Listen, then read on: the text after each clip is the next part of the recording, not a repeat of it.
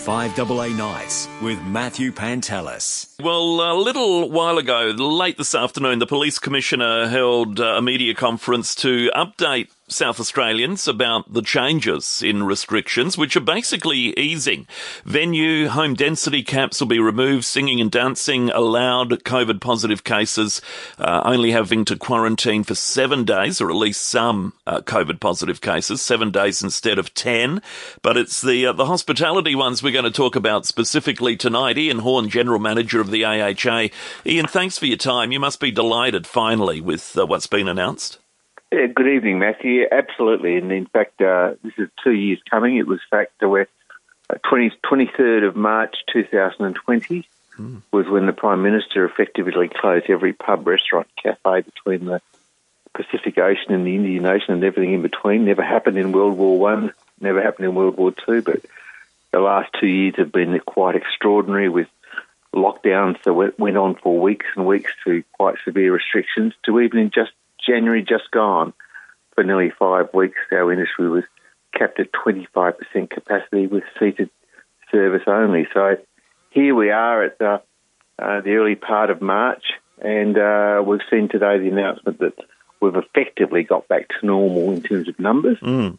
A couple of restrictions still in place, which are going to be discussed next week, and that's the use of the QR code and, of course, masks. Now, the mask one is more than just hospitality.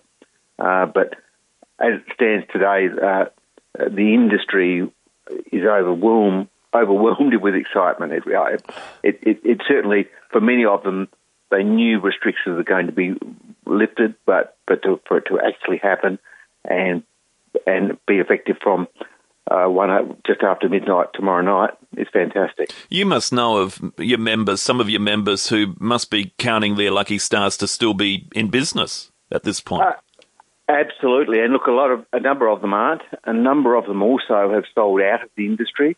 Uh, uh, they just didn't want didn't want to be in it anymore.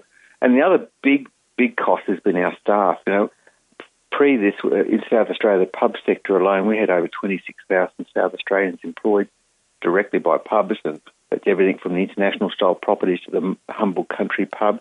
Uh, on, on many occasions, tens of thousands of people were stood down on several occasions, and in fact, even the even the, the five weeks in late December, January this year, where we mm. were restricted 25%, uh, the University of Adelaide found that that alone cost 10,000 jobs that were ceased to exist for that period. Mm-hmm.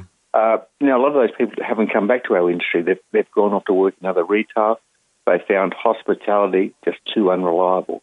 So we've got a lot of work to convince them to come back into our industry. Uh, and that will be helped, of course, with, with international students returning and backpackers. But our core our core workforce really uh, really uh, bore, bore a significant burden uh, than any other sector in Australia. Yeah, yeah, absolutely. So, okay, moving forward, do you do you know if people are rehiring? They must be surely, and probably have over the last month or two this is going to sound such a contradiction, Matthew. Yeah. There's now a, there's now a shortage of skilled oh, staff. okay. and, and and if anyone would like to, if anyone's retired or semi-retired who's ever been a, in hospitality, trust me, there's a whole range of pubs and, and clubs and cafes and restaurants that would love to love to have you back in. It's a it's it's a it's a challenging time in terms of of staffing, but it's I guess you'd rather you'd rather be in this position than where we were. Mm. And, and I guess that's what we said to the government transition committee on a regular basis. You know, the, the various cash handouts were important to keep keep people uh, heads above water. But the biggest thing that they could do is remove the restrictions, and that's happened. And so now, every every venue, whether you're in Ceduna, Mount Gambier, or the CBD of Adelaide's got the opportunity to start to rebuild their business. Yeah. And that's going to flow onto all the suppliers as well, the, the food suppliers, the the beverage suppliers, the uh, the service service people from accountants to uh, plumbers, you it. It's going to be a it's going to be a, a, a great a great reawakening, if you like. Mm, for sure. You, you talk about QR codes, and I don't know. I know some places still have them. Buses, trains, um, taxis. Uh, they're all going. But obviously, hospitality, they're sticking around for a bit longer. And to be honest, I don't see the point because I reckon people gave up on QR codes I don't know, a couple of months ago, you could just see people, you know, the interest in all this has waned dramatically, hasn't it? uh, no question about that. And the QR coding, when it was first introduced, was to allow for precise uh, uh, tracing and tracking if yeah. there was an outbreak. Even SA Health said in the end, well, we're not going to do that for every case. Mm. And, and, uh, the community recognised that straight away. Uh, uh, but, but it's still a requirement in hospitality, at least till next week. and similarly, if you go into a hospitality venue, you can only take your mask off if you're consuming food or beverage. Mm. But at least we're back to 100% capacities. We're up back to stand up. And the big, the big, big winner out of this, and long overdue, is the reintroduction of dancing, mm. which in itself is it's not just the dancing; it's the bands, it's the the, the musicians, it's the the entertainers who now can start to to get to get their lives back together. Because look, they've other than brief brief breaks between lockdowns and things like that, the, the live music sector has largely been ignored uh, by this process, and they, they just haven't been able to get work. Yeah. Uh, and and even Hindley Street, you know, with uh, the nightclubs have effectively not been able to trade as nightclubs since March 2020. Uh, mm. Extraordinary. Yeah, it, and you, you, know, like many weekends, you, if you drove down there, not so much in the last two months probably, but up yep. to that, you drove down Hindley Street on a Friday or Saturday. There was hardly anyone around. It's unreal. That's right. And, uh, and look, Matthew, I think what, has been a great help help in this whole process is fringe. Mm. It, it, it, was you you many of your listeners would have seen pictures in the paper or on TV of, of the masses of people, and in fact, illegally dancing in the east end of Rundle Street. Uh, because, uh, and how would you contain thousands of people legitimately enjoying themselves?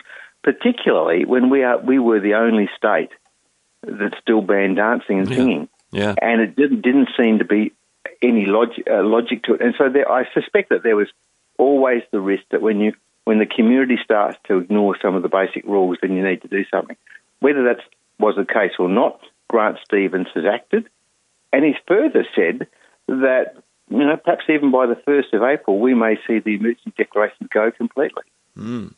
So we'll see. All right, wait and see. But at the moment, it's uh, it's all good news for your members, so that is uh, that's positive. And, and can I encourage all of your listeners to to revisit their local pub or their club or their cafe or their restaurant have some fun. Mm. And uh, we'll still wear a mask and still social distance, but but uh, the weather's going to be fantastic yes. over the next week. And what a great time for the, all these restrictions to be lifted. Yeah, fantastic. Good on you, Ian. Thank you for your time Thank tonight. You. Thank you. Ian Horne there, the uh, GM of the Australian Hotels Association. So uh, restrictions easing, and that's a good thing with uh, COVID density caps, dancing, singing, bands to end from Saturday morning just after midnight. 5AA Nights with Matthew Pantelis.